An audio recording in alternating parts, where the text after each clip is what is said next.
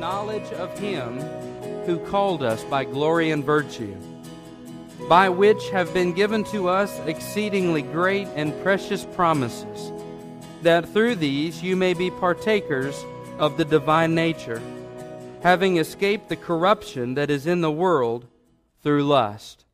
Verse 5, but also for this very reason, giving all diligence, add to your faith virtue, and to virtue knowledge. It goes on, but I want to stop in verse 5. Pay close attention to giving all diligence to. That's what I want to focus on in verse 5.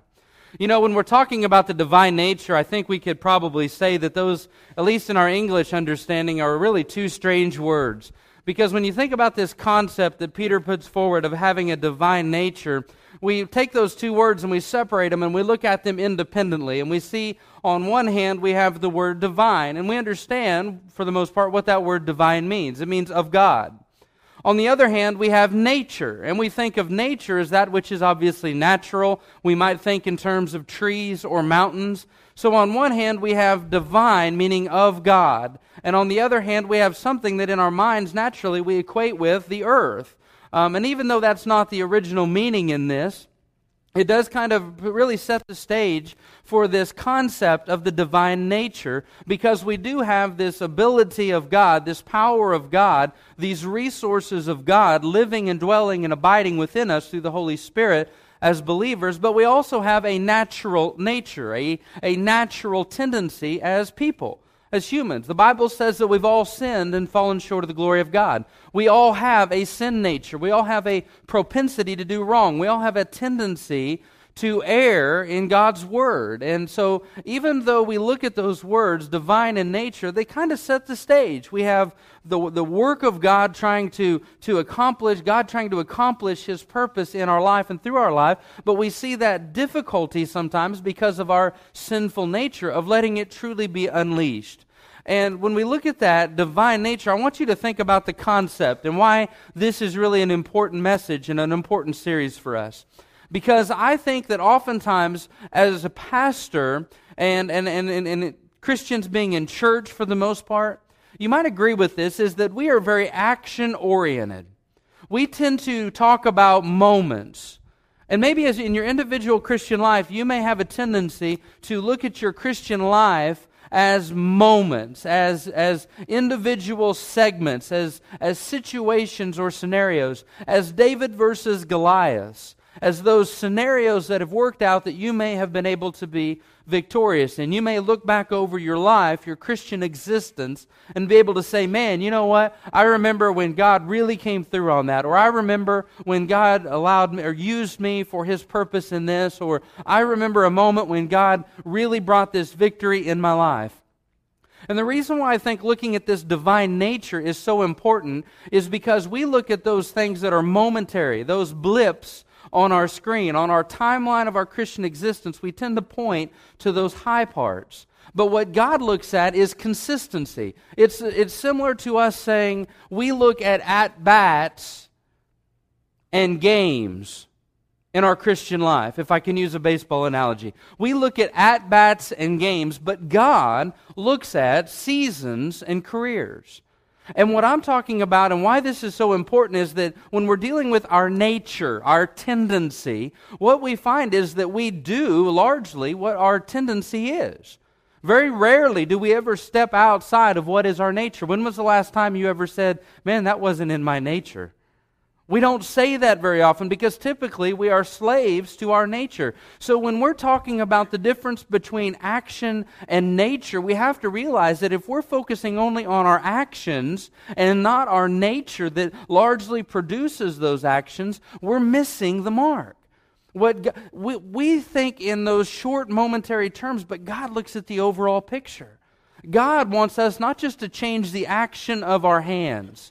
He doesn't just want to change our spiritual batting average. He wants to change our career and our season by doing a work of transformation within us. So that when we're transformed and changed in here, it is largely going to affect the actions that we do. We can largely, convince bad people to do good things.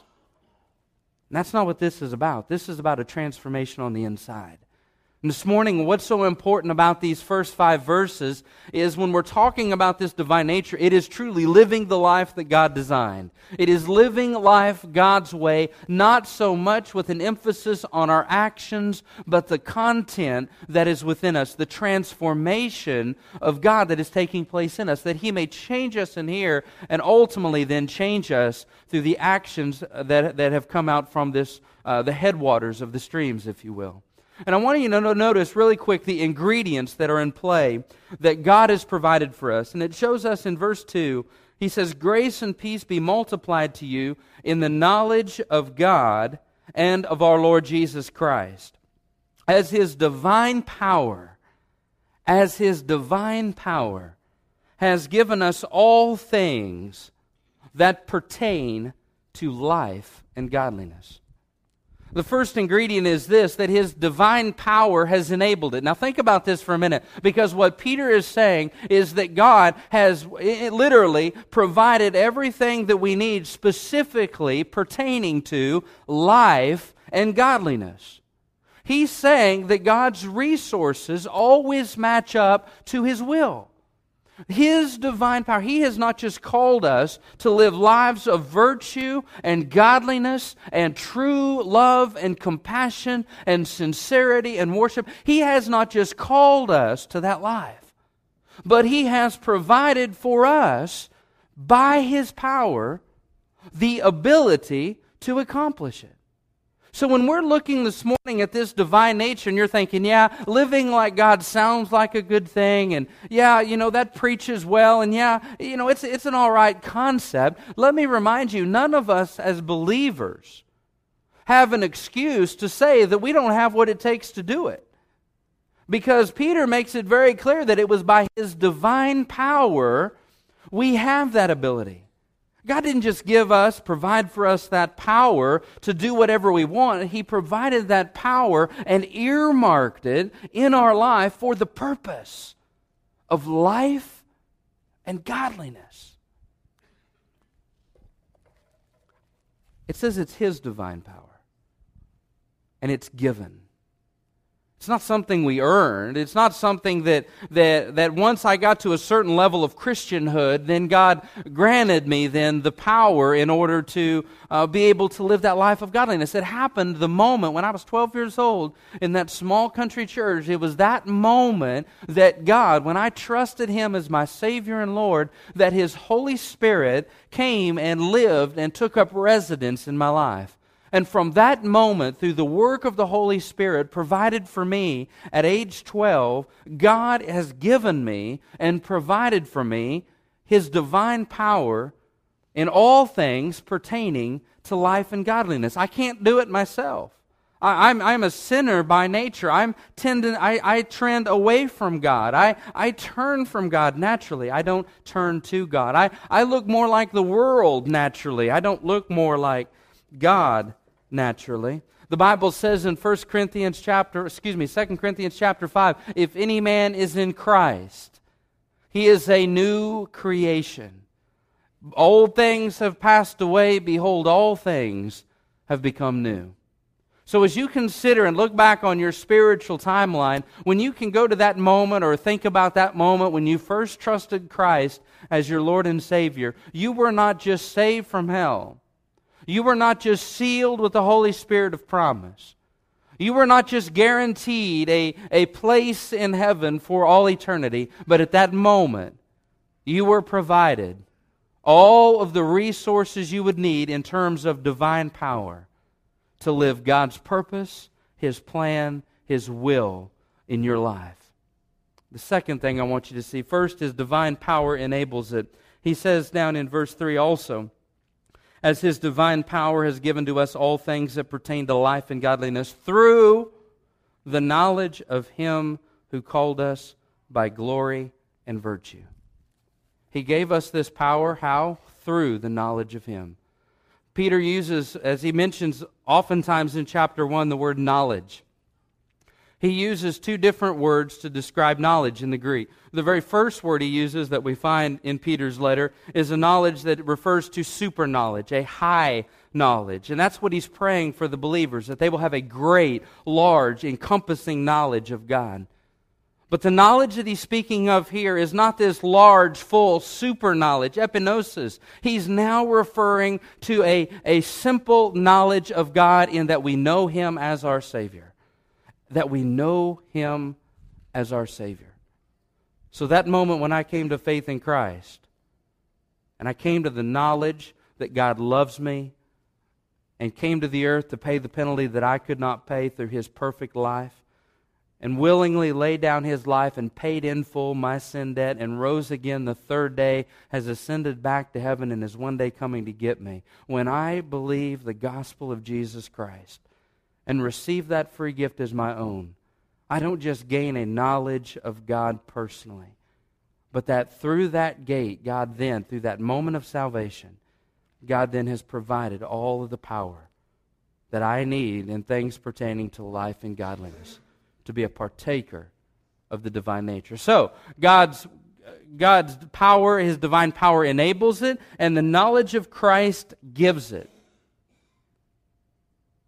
Let me ask you a question. Do you think obviously there are differences of opinion when we think of Christ. Sometimes even in churches we have an improper view of Jesus. And I think that sometimes what we find in our life, in my life, and in others, I've heard people comment on this. We get this idea that Jesus came to the earth to repair our lives. That He came to fix it up. That we were spiritually out of balance, and He came to balance us. And sometimes it bleeds over into other areas. We say, well, Christ, you came to repair. You came to fix. And I want to just kind of split hairs for a minute and remind you of something. And why it's important as it pertains to this scripture is that Christ did not come to repair our lives. He came to remake our lives.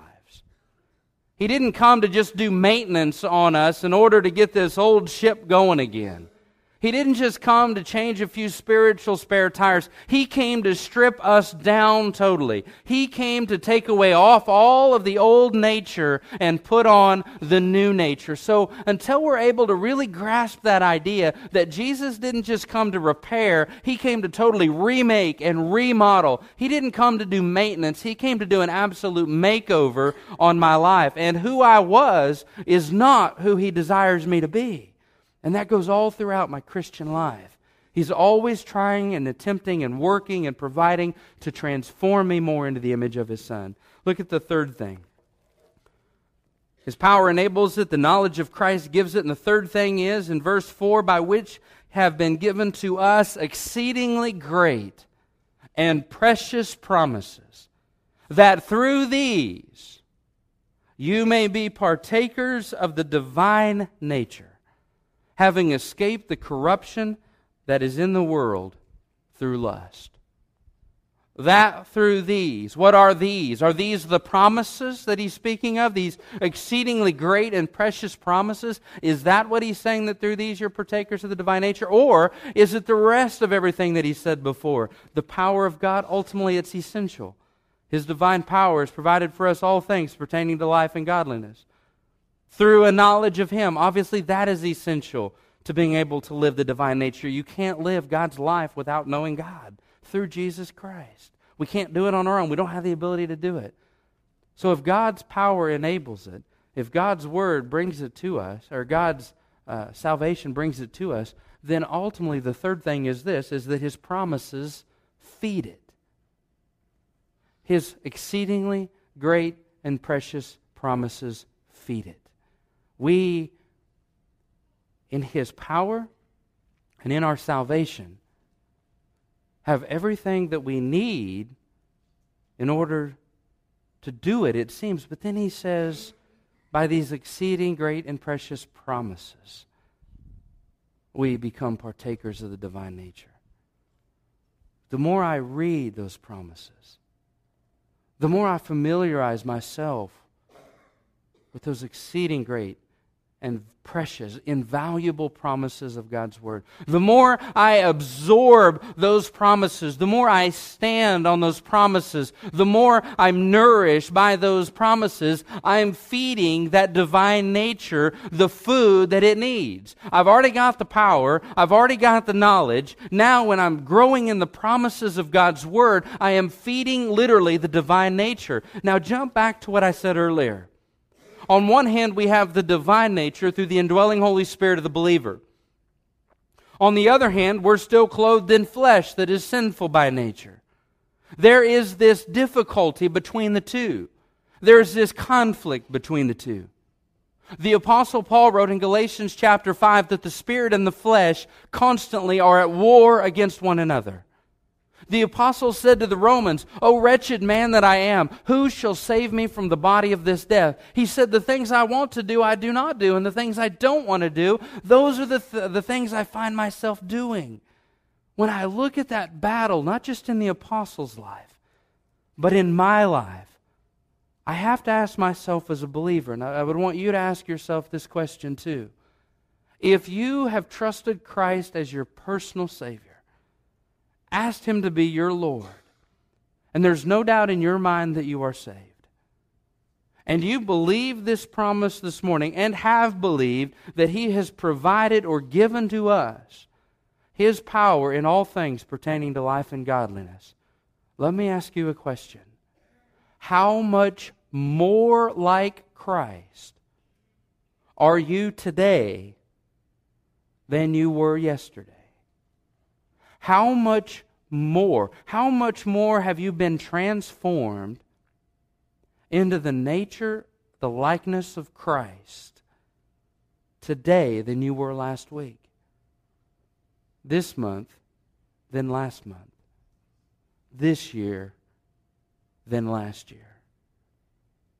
Because the answer is this: knowing that there are those two competing natures, which one do we yield to?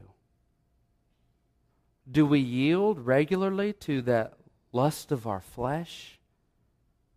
Do we live for this world with our eyes on this world, with our hands at this world, with our heart for this world? Are we conformed more to the image of this world, or are we transformed more in the image of Christ? Where do we go? Which way is the arrow pointing? Are we going more to the world or more to God? And the answer is this: you will know which one you yield to more by answering this. Which one do you feed? Which one do you feed?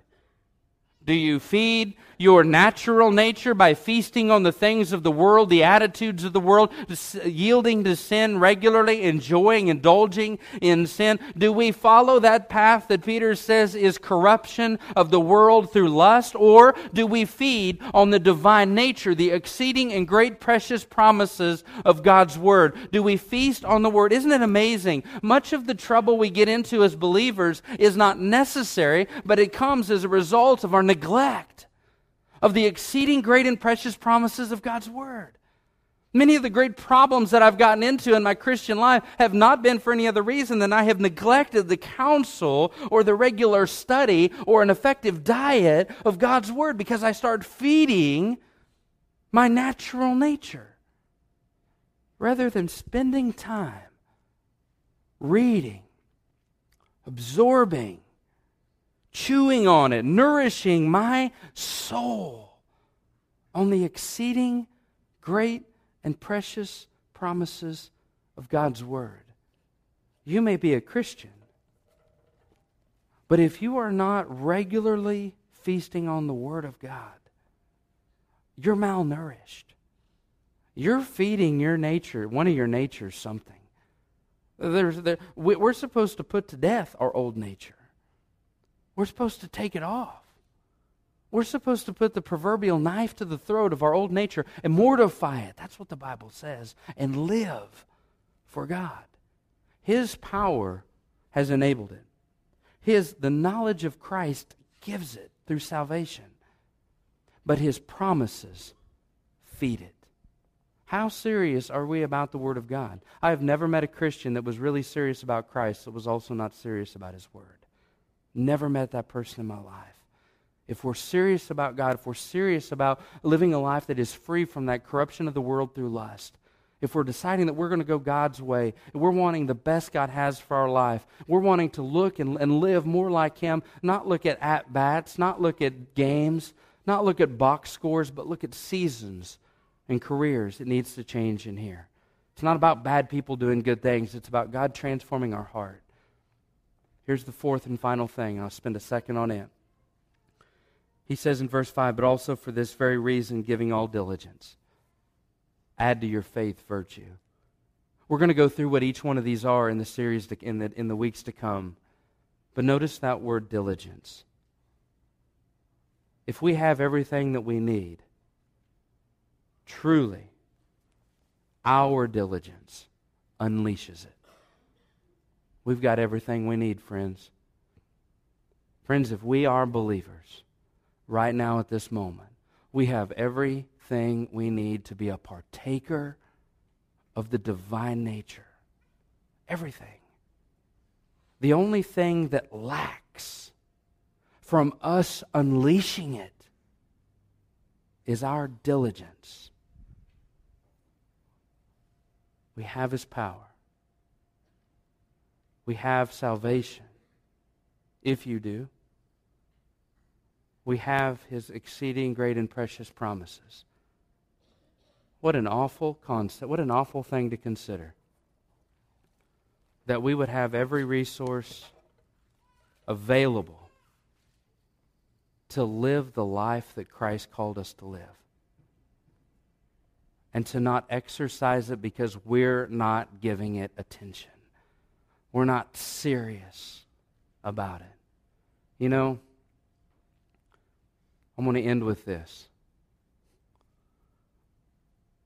A lot of times as Christians, we live our lives, we exist as Christians with an attitude of risk management. We try to stay away from those things that are going to harm us. And we might look at things like that. We might listen more intently to a sermon because we know that it may keep us from doing something wrong. We may look at it and say, yep, the Bible says this, and I want to stay away from this, and I don't want this bad thing to happen. I don't want this to tear down my home. I don't want it to be built on the sand or whatever thing. And we spend a lot of time looking at decisions and making our decisions through risk management, trying to stay away from those bad things that can happen. But what if we flipped it around this morning? What if we did not just say, God, I don't want my life to not be one of corruption. I don't just want my family to decay over living for the world. I don't want just my relationships to decay. I don't just want all this sin and bitterness to decay my heart and tear me down. God, I don't just not want those bad things, but God, I want the good things. Think about this. We can be partakers of the divine of God, nature. I can't think of any other being created that God said, I want this to look like Jesus. That's awesome. We who shook our fist in rebellion against Him, we who were enemies, the Bible said, who had the poison of asps in our tongue, those of us who rejected and mocked and have ridiculed Him, He saves us and says, I'm not just giving you a home in heaven, but I'm giving you everything you need to look and live like my Son, Jesus. That's awesome. That's a privilege. The divine nature does not just keep us away from corruption, but it gives us an opportunity to reflect the glory of the one who saves us. The King of Kings and Lord of Lords says, Jamie, I want you to look like me, and I'm giving you everything you need. Will we take that seriously? will we allow the depth of the privilege and responsibility that is to really, really burrow into our hearts today and say, as a student, God wants me to look like his son Jesus. As a mom or a dad, as a co-worker, God wants me to look like Jesus.